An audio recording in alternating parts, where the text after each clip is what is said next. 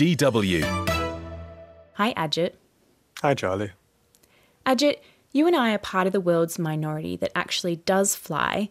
We both live away from our families, and it generally takes us a plane trip, or in my case, at least two, to go and visit them. What kind of damage are we causing to the environment when we fly? So, the big thing with flying is that it emits CO2 when jet fuel is burned. Now, there's also other other types of gases that are released, and particularly water vapor, which at high altitudes and kind of these contrails that you see coming out of planes, these warm the planet even further. And so by flying, we're contributing to climate change. And that's really difficult to sit with because, like you said, we are just a minority of the world who is flying. And if you look at kind of the global picture, it's about 1% of the entire world's population who are responsible for half of the emissions from flying. So, some sort of limit on these emissions, some sort of overhaul of the aviation sector is clearly needed. And that seems to be where this UN scheme comes in. If I've understood correctly, it plans to get half of the world's countries paying for their emissions starting this year. And that sounds like a good idea. But what you found in your analysis is that countries won't actually have to start doing this for another six years. Why not? So, my colleague Kira Schacht from DW's data team dug into the numbers behind this. And under the scheme, airlines need to offset the rise in emissions that, that occur when more people fly. Now, originally, the scheme, which I think has been being planned for over 10 years, originally the idea was to take a baseline from 2019 and 2020 and average them. And the idea behind this was that if in one year there was a particularly low amount of flying, or for instance, a few years ago we had a volcano in Iceland that meant that air traffic dropped, they didn't want any unnatural event to kind of uh, artificially reduce the baseline. The problem is that in 2020, the pandemic struck, and that meant that air traffic was much, much lower. I think the industry estimates about 60% lower than the previous year. And because of all of this, it means that the industry argued that they should keep the baseline just to the level of flying that happened in 2019. And the ICAO had the same opinion. So this means that the expected growth in um, in flight traffic, the expected recovery of the aviation sector, means that it will take till about 2026 or 2027 before any airline actually has to buy an offset for the carbon that they're adding to the atmosphere. Right. So that's because it will probably take the aviation sector another six years until they reach the level of emissions that they were at pre pandemic. Exactly. So that's a combination of more people flying and also fuels at the same time getting slightly more efficient each year. So the combination of those two factors works out to be about 2026 when when airlines will actually have to start offsetting their emissions. And on top of that, this analysis calculated how much these credits would actually cost the airlines. What was the main finding there?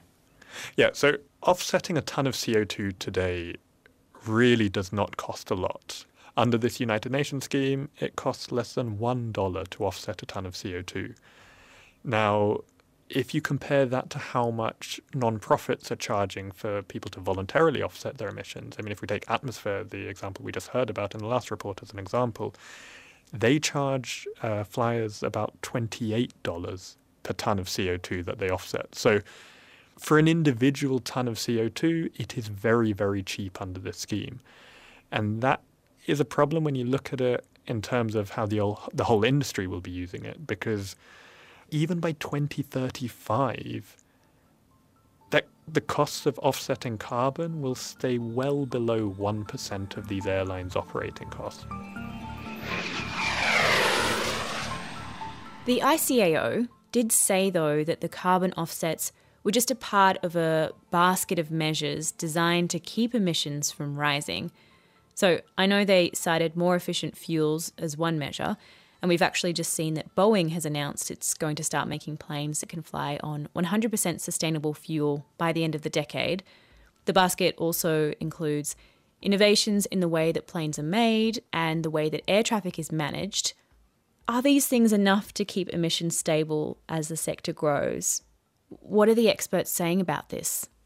The big challenge for decarbonising aviation, so to make flying green, is that the technology isn't there yet.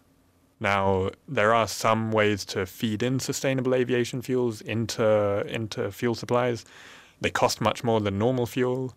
And one of the kind of worries that the experts I spoke to raised was if you don't manage to make the technology itself green very quickly, so if all these technological solutions that are being touted, like the green fuels you just mentioned, or also other things like making planes electric, or making them run on hydrogen gas that comes from electricity that was generated by renewable energy, all of this stuff takes time to develop and to grow at scale. And aviation as an industry, as a whole sector, is just not at the same level that other sectors are. Like if you compare it to, to food, we already have plant based meats and milks, and we already have electric cars. And in many cases, it's a question of scaling up these, um, these new technological developments.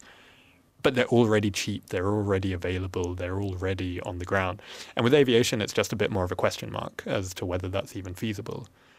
So, just like innovations in the automobile industry with electric car companies like Tesla and with animal product alternatives that you mentioned, like plant based meat and plant based milk, it could be possible for us to, to have our cake and eat it too when it comes to flying.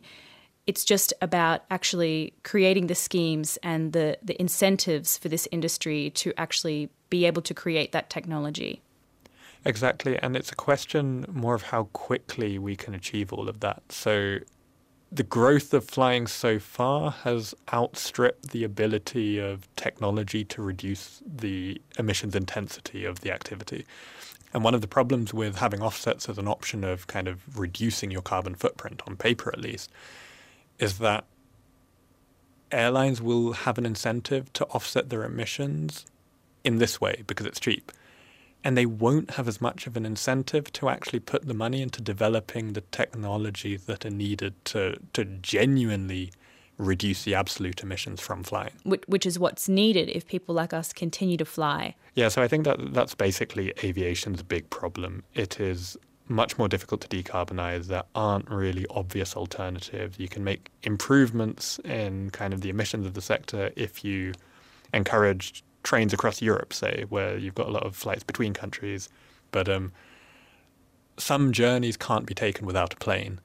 And the big question is can we make planes green enough that those journeys can be taken? With a clear environmental conscience. Yes, exactly. Thanks so much for chatting to me, Ajit. It's been really nice having you on the show. Cool. Thanks very much, Charlie. DW